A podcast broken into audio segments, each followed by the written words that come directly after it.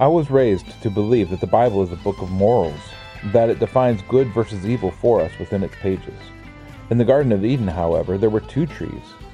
The tree that brought death was the tree that contained the question of morals, good versus evil. The other tree was a tree that brought life to all that ate of its fruit, the tree of life.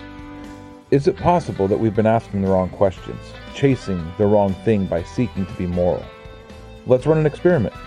Rather than seeking to define and live by good versus evil, let's flip the question. Let's define life instead.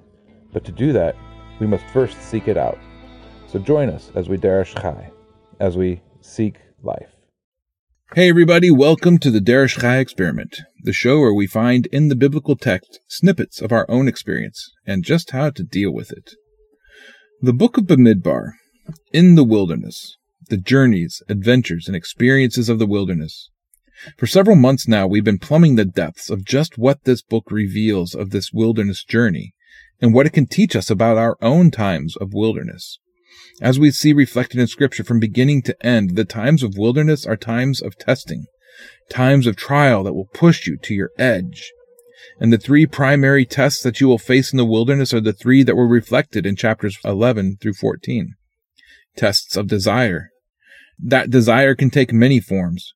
In chapter 11, we find that it was simply a desire for a variety of food that brought out the grumbling and complaining, accusations of failed promises and ill intent.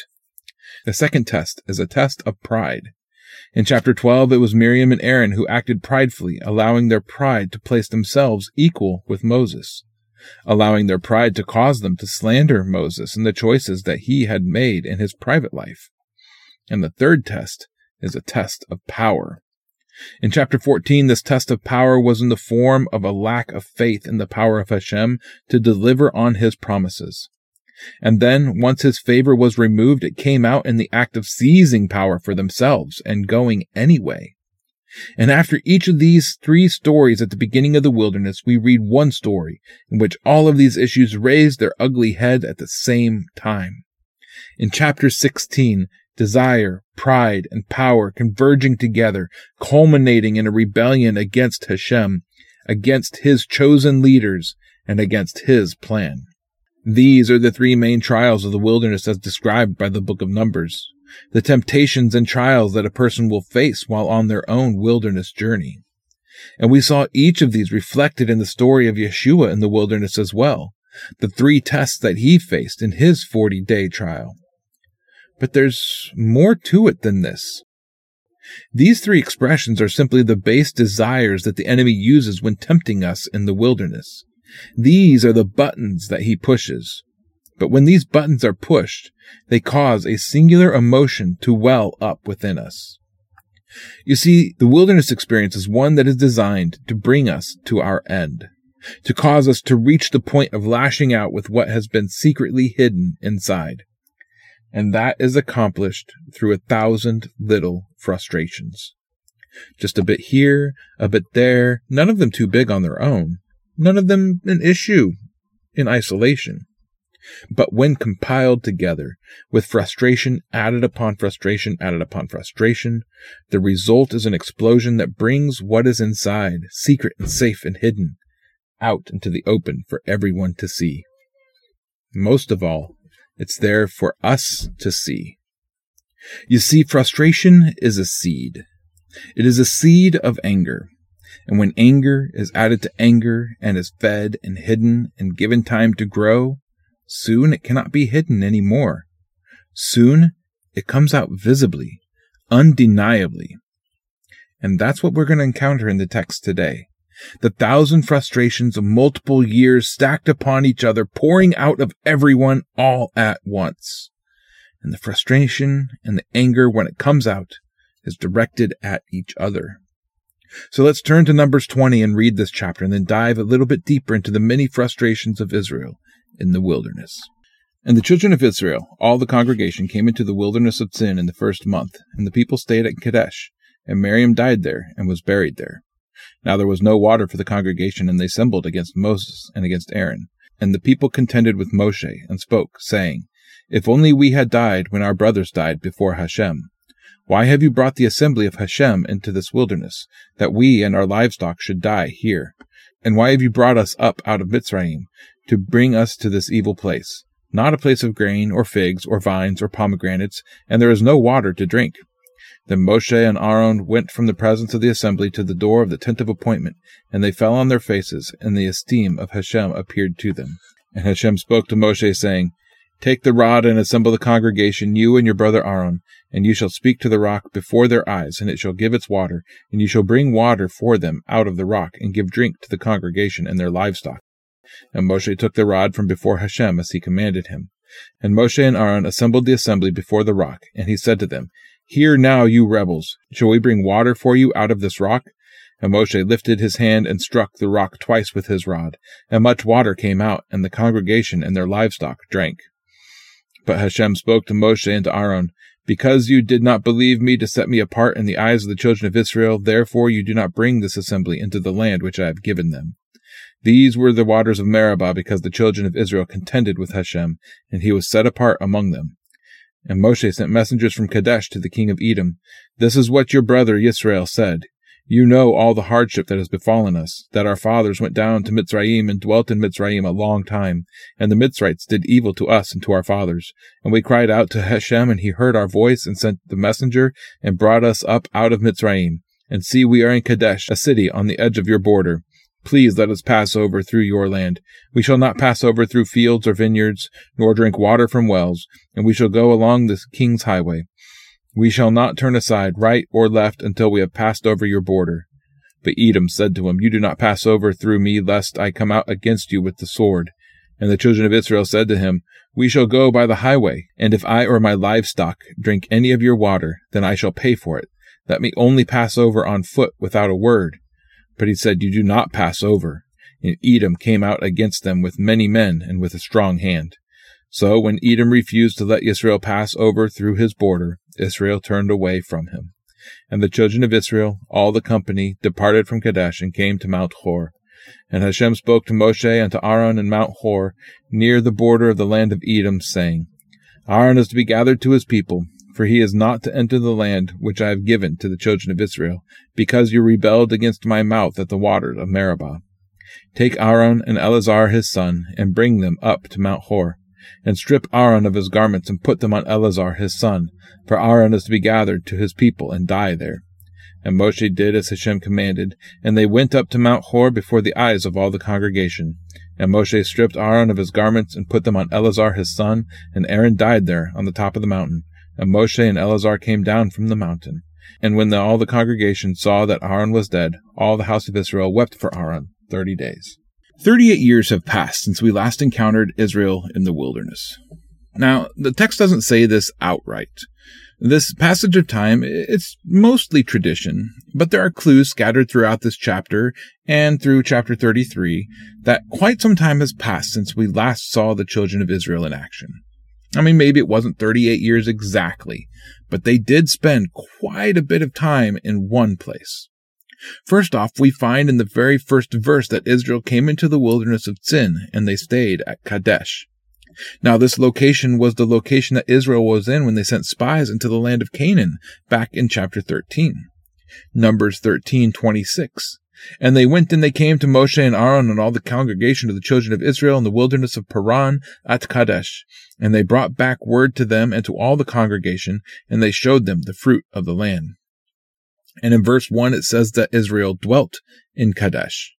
This word dwelt or stayed in the Hebrew is the word yashav, and it is one that is rare in the book of Numbers, but it is a word that means more than simply to dwell. It's a word that means to settle or to remain. And if we track it through the book of Numbers, we find it applied to the people that dwell in Canaan. We find it applied to what Israel will do when they reach Canaan. We find it applied to what the residents of a city of refuge must do until the death of the high priest. And it is applied to what the people did on the east side of the Jordan at Shittim. And that's it. It's a word that describes settling down in one place for a time and becoming comfortable, more or less. Added to this, when the people come to Moses, they complain in verse 3, they complain, if only we had died when our brothers died before Hashem. Now, this could be referring to several things, but it's commonly thought to refer to those who died during the wait, that previous generation. If only we had died peacefully, like the previous generation, rather than have to face this challenge and potentially die of thirst. The third data point is a bit tenuous as well. In verse 16, Kadesh is described as a city on the edge of the border of Edom. But wait, Israel was in the wilderness. Why were they in a city in Kadesh? Well, it's thought that Israel planted a city in this place because they were there for so long. But again, this is not necessarily true as we read of Kadesh three times in the book of Genesis, so perhaps it was already an established city. And then there's Deuteronomy 1 verse 46. So you dealt in Kadesh many days according to the days that you dwelt. And then finally, in Numbers chapter 33, we read that Aaron died in the first day of the fifth month of the 40th year. All of these, and perhaps a desire for each of the segments of this chapter to have occurred near the end of the wilderness journey, they all conspire together to lead us to the conclusion that if it wasn't 38 years, it was at least a significant amount of time that took up the majority of the 40 years in the wilderness. Regardless of exactly how long it took, it was at Kadesh that Miriam died, and there was no water. Now, in our modern Western view, it is thought that these are perhaps two isolated events. Miriam died, there was no water. Things were rough, everything happening all at once. But according to tradition, the water stopped because Miriam died. One indication that we get from the text that this is the case is that it does not state that the people mourned for Miriam. Now, this might have something to do with the society and the role of women in the ancient Near East, but it might also have to do with the result of her death bringing a lack of water. There was not enough time for the people to mourn for her because this emergency preempted the period of mourning. The tradition is that the rock that first brought forth water when Moses struck it back in Exodus 17, it continued to follow Israel through the wilderness from place to place. And Miriam would then sing to the rock when they got to the new place, or every morning, or when it ceased to flow, the traditions, they're not really clear on this. And when she sang to the rock, it would begin to flow again. And this rock, well, it became known as the Well of Miriam. And so when Miriam died, the water dried up, which precipitated this water crisis in the place that they had been at for 38 years with no water issues up to this point. Now, this all sounds rather fanciful, right? a rock that followed Israel through the desert, a rock that produces water when a person sung to it? Well, if this is just a legend, it's a legend that Paul leverages to teach a lesson in 1 Corinthians 10 1 through 4. It says, For I do not wish you to be ignorant, brothers, that all our fathers were under the cloud, and all passed through the sea, and all were baptized into Moses in the cloud and in the sea and all ate the same spiritual food, and all drank the same spiritual drink, for they drank of that spiritual rock that followed, and that rock was Messiah. They all drank the same spiritual drink, for they drank of the spiritual rock that followed, and the rock was Messiah. Simply a fanciful story. Or is it? After all, they ate food that covered the ground like frost for these 38 years. That sounds pretty fanciful as well. Is it too difficult to believe in light of the miraculous food from heaven that the rock that produced water followed them through the wilderness? And that the rock produced water when sung to? After all, what is it that Moses is commanded to do to the rock to get it to flow in this chapter? Simply speak to the rock but the sudden lack of water it causes something in the people. Not frustration, but fear. Many years have passed since the previous trial, years that may have begun to turn into a blur. Day after day, year after year, the same old routine.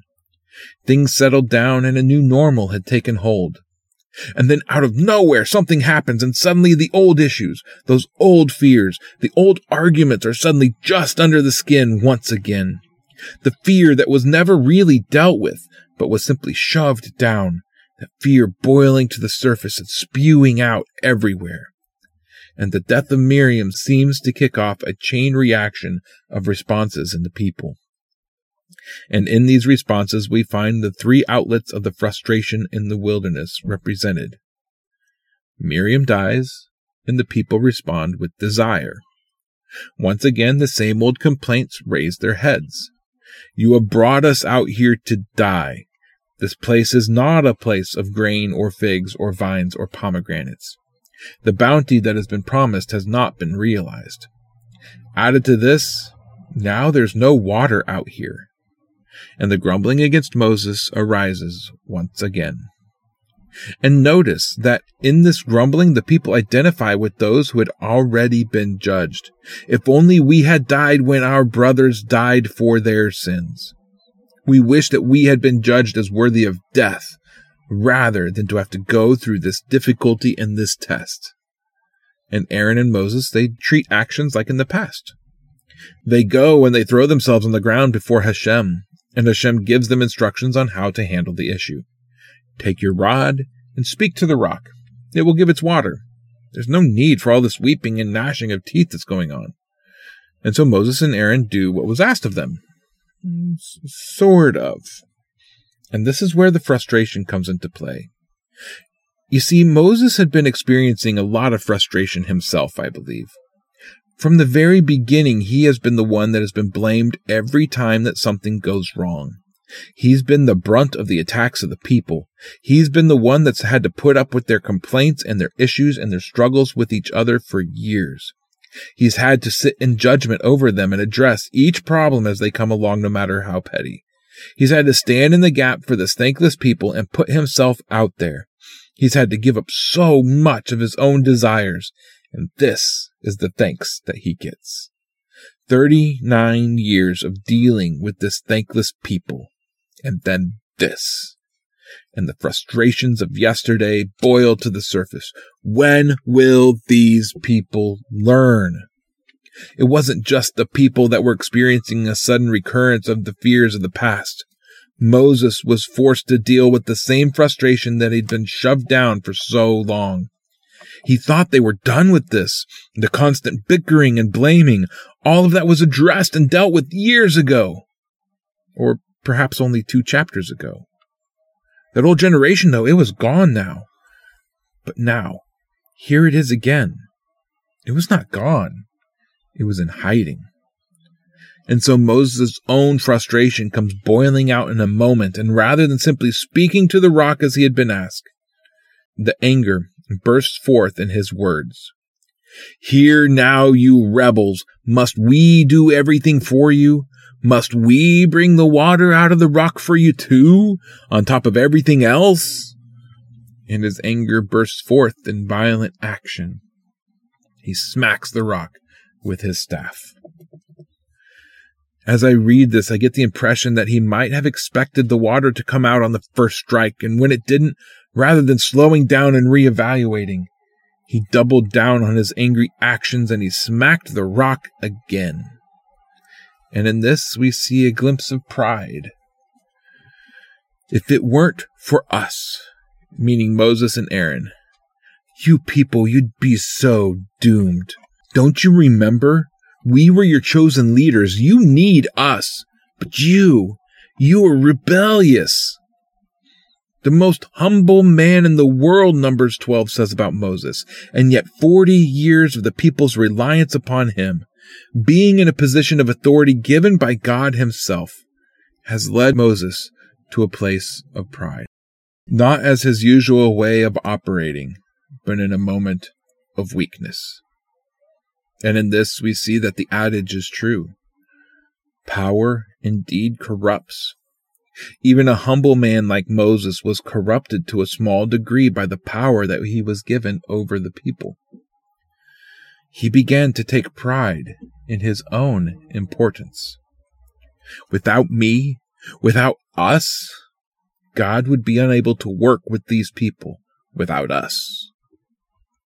And in this moment, this moment of self exaltation before the people, Moses' own words condemn him. Sure, some pride leaks out, but it's not just that. That accusation of rebellion. Never before had Moses called the people rebels, even when they had been legitimately rebellious. And now, as he utters this accusation for the first time, he follows it up with his own act of rebellion. And it all comes crashing down. The water comes forth out of the rock, but the promised land. Well, the promised land is now off limits to both Moses and Aaron. Hashem had desired to be set apart before the people, and it was the job of Moses and Aaron to do this for the people.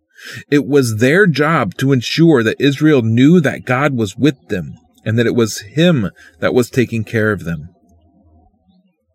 And in this moment of frustration, in this moment of weakness, in this bursting forth of anger directed at the people, they take that honor for themselves. They don't give the honor to Hashem. It is often thought that Moses was rejected from the land due to his striking the rock rather than speaking the rock. He didn't obey the letter of the law. And this is true to a degree, but once again, it is the expression of this failure to live up to the letter that reveals something deeper going on in Moses. Striking the rock was a physical outpouring of a lot of pent up emotions. But the issue at stake was not the striking, it was when they claimed that it was their power that was accomplishing the miracle. You see, if it's true that Miriam had brought the water from the rock on previous occasions and it was her death that had caused the rock to cease, then we have an indication that the people had possibly built up a mythology around Miriam, a story of the power that she had over water and rocks and Hashem wished to disabuse the people of this notion. Any one of you could ask the rock to bring forth water, because it was not Miriam that was special. It was Hashem. And it's not Aaron and Moses that are special either. They have no power of themselves. There's nothing inherently special about his staff. It is Hashem answering the call of his people that brings water from rocks. And so when Moses claims the power for himself, he is ascribing this power to himself. And the lesson that was present that anyone who has the faith can ask the rock to give water and it will give because Hashem provides for the needs of his children is lost. Hashem was not sanctified through Moses' actions. Moses and Aaron were sanctified in the eyes of the people. And I believe that it is this that precipitates the judgment against Moses and Aaron their disobedient action to the letter betraying a spark of pride, just a spark, that nestled at the heart of Moses. And in this we find that simply being the best at something does not make one perfect. I mean, after all, Solomon was the wisest man alive, and despite his wisdom, he made terrible mistakes contrary to wisdom. Samson was the strongest man alive, and despite his strength, he made terrible mistakes. So too with Moses, the humblest man alive, and yet he made a mistake contrary to humility. These men were heroes, and yet they were still men. And this just demonstrates that we cannot put our hope in men. We must only put our hope in Hashem because men will let you down. Even chosen and anointed men will let you down. I will let you down. Your president will let you down. Everyone will let you down. There's only one man that we can put our hope in, and his name is Yeshua. Now, this action by Hashem has caused many a person to shake their head in disbelief and echo the sentiment of the man of Beth Shemesh when they captured the ark and looked into it. 1 Samuel 6:20 And the men of Beth Shemesh said, Who is able to stand before this holy Hashem Elohim, and to whom shall he go from us? And their sentiment is true. Who is able to stand before Hashem? But Moses was chosen. He succeeded all the time and never failed. He only ever failed this one time after he was chosen. And yet, for this one transgression, he is forbidden from reaching the promised land. That seems harsh. And yet, Ezekiel 33, 17 through 18 says, And the children of your people have said, The way of Hashem is not fair, but it is their way which is not fair. When the righteous one turns from his righteousness and does unrighteousness, he shall die because of it. A lifetime of righteousness is offset by a single act of unrighteousness. And with this knowledge, we ask once again, who can stand before Hashem? Who can survive if he turns his judgment toward us? And Psalm chapter 30, verse 3 through 4 says, Oh Yah, if you would watch crookedness, O Hashem, who would stand? But with you there is forgiveness that you might be feared. Only those whose sins have been forgiven can hope to stand in judgment. And this lesson, while harsh, is one that reminds us that we must have the blood of Yeshua to have a hope of surviving judgment when the time comes. If even Moses did not pass judgment, then we have no hope without Messiah. Continuing on, it is time for Israel to move once again. Decades of sitting in the same place, and the time has come. And the place where they need to go, it's relatively near. It's only around a hundred miles away as the crow flies. All they have to do is pass through the nation of Edom, and they're there. And so messengers are sent to the king of Edom to request passage through his land, and the king refuses. Even with an offer to pay for passage, the king refuses. If Israel even approaches the border, the king promises that he will come out and fight them to prevent them from passing through. And so there are two options, because Israel needs to get to the other side of Edom. They can go around, a trip that will force them to walk away from the land for a time, a trip that will add 300 miles to their travels, a trip that no one in Israel wants. Or they can fight. But this is the last thing that Israel or God wants at this time. Not a fight. Not a fight against Edom. Edom is related to Israel. They are brothers, Jacob and Esau. Deuteronomy 23 7 says, Do not loathe an Edomite, for he is your brother, and do not loathe an Egyptian, because you were a stranger in his land. The fact is that fighting between these two nations will come in time, but that time is not now. For now the Canaanites and the other nations that surround them are the target. Edom is not on the list. And so it is that Israel must move on, not towards the land, but away, in the opposite direction, back the way that they had come so many decades before, back to the sea. The final leg of the journey did not begin by heading directly towards the land. In fact, they were on the border of Canaan where they were at Kadesh, but they were not where they needed to be. They needed to be in the plains of Moab on the east side of the Jordan near Shittim. Again, another frustration. No longer is there a quick end to the journey. Instead, there is now an extra several hundred miles of travel. Now they have to turn around and go back to nearly where they began from. And then on the journey, Hashem comes to Moses as they're beginning to walk away. It's time for Aaron to die.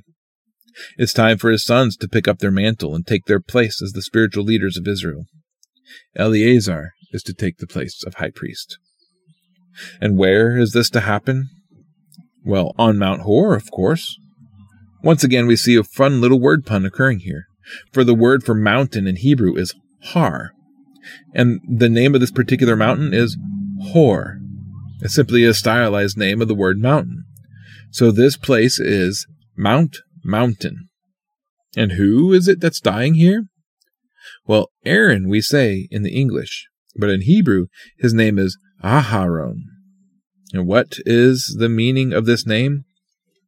Well, there are several options, but the one that I find most likely is Exalted Mountain or Mountain of Strength. And my reasoning for this is his death and where it occurs. The exalted mountain dies on Mount Mountain. It brings a certain closure to the story of the first high priest of Israel.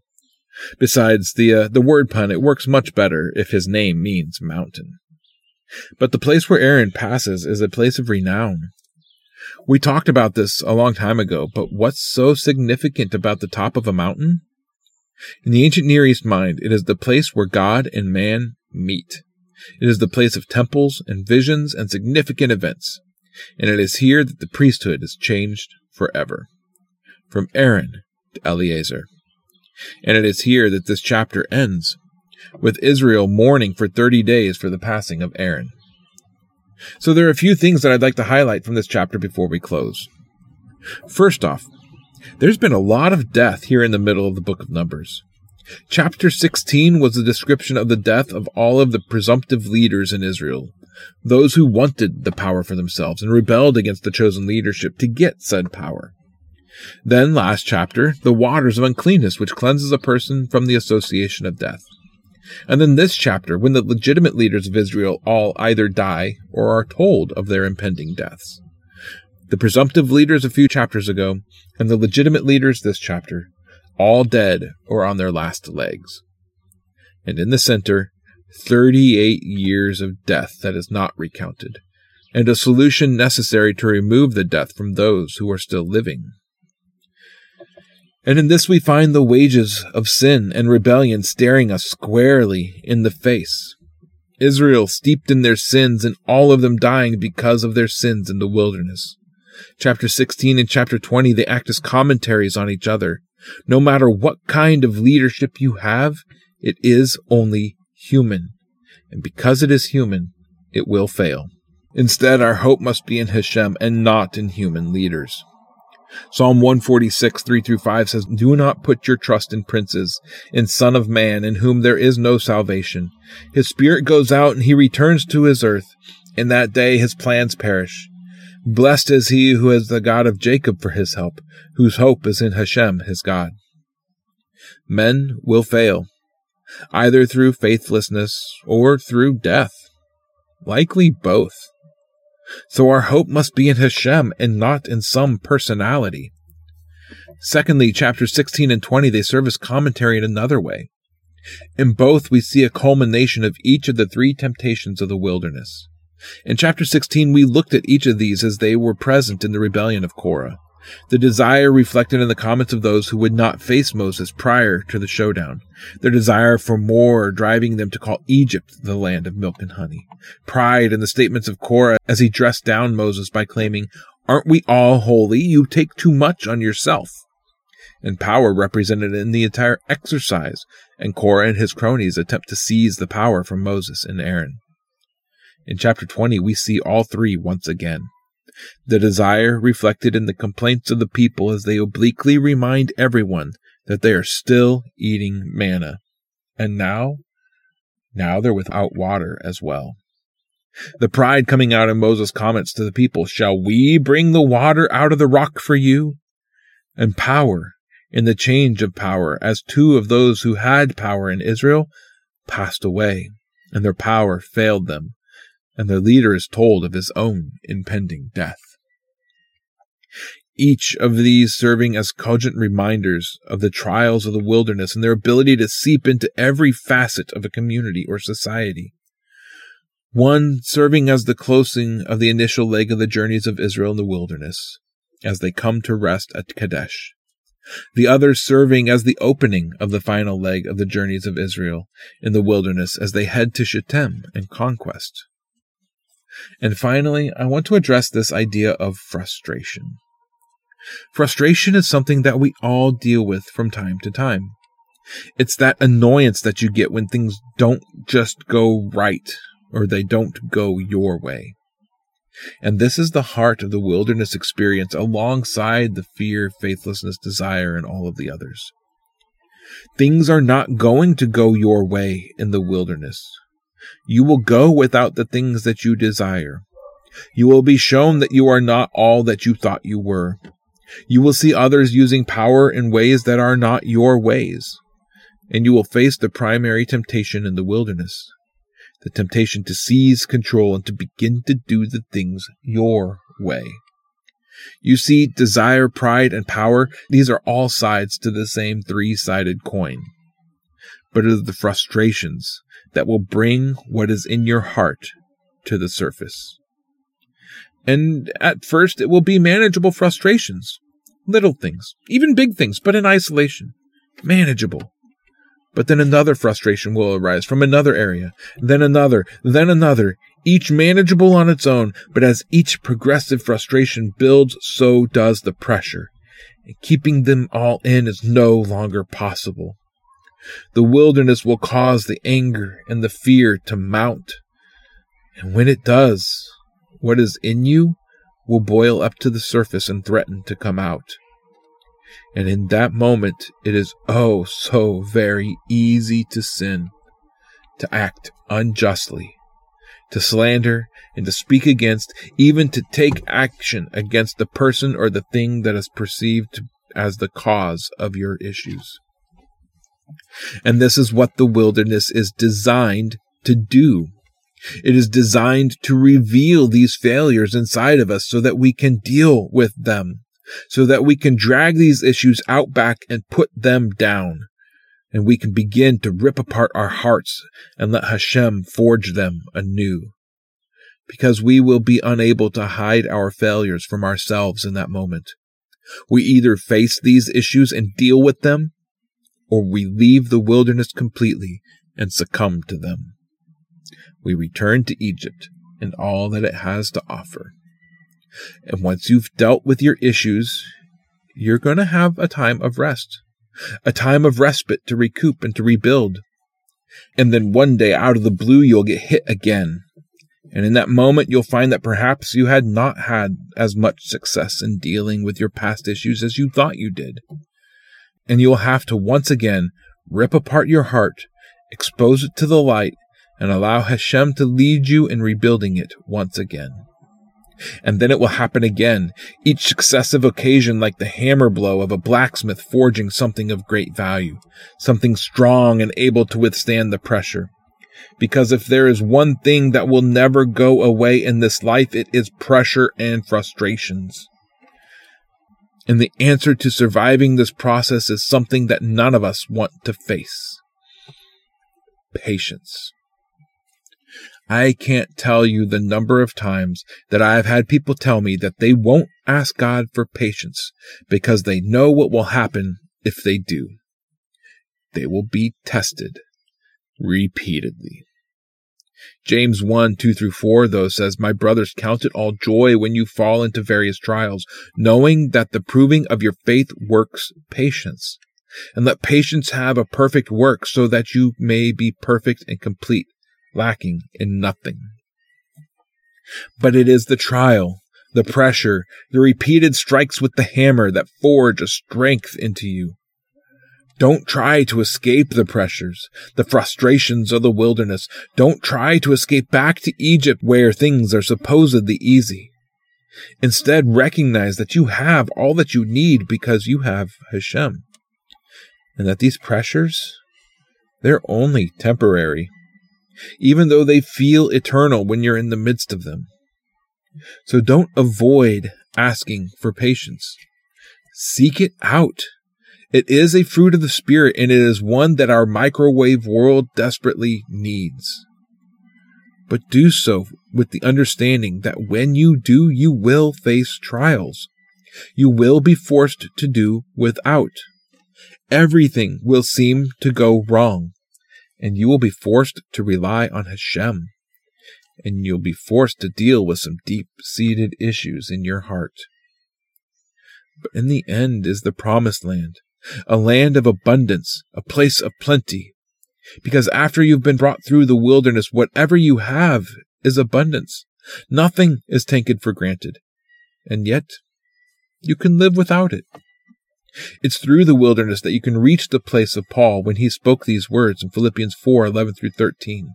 He says, Not that I'm speaking concerning need, for I have learned to be content in whatever state I am. I know what it is to be humbled, and I know what it is to have an excess. And in every situation I have learned both to be filled and to be hungry, both to have an excess and to be in need. I have strength to do all through the Messiah who empowers me. And that is the crux. Learning patience produces contentment. And it's only through learning patience that we can hope to contend when the wilderness journey has its way. It's only through continual practice with patience that we can hope to withstand the pressures and the fears when they arise. If you don't practice with patience now, you will not have built the muscle necessary to withstand when it really matters, when the true test comes. So please don't avoid seeking patience from Hashem. Seek it now while it may be found. Because patience is one of the most important tools that you have at your disposal as you Derish Chai, as you seek life. Shalom. Thank you for tuning in to Derish Chai. If you would like to find out more or support this ministry, head over to seeklifesc.com. That's seeklifesc.com. The music was provided by the Exodus Road Band. Check them out on iTunes or exodusroadband.com. We'll see you again next time as we Derish Chai, as we seek life. Shalom.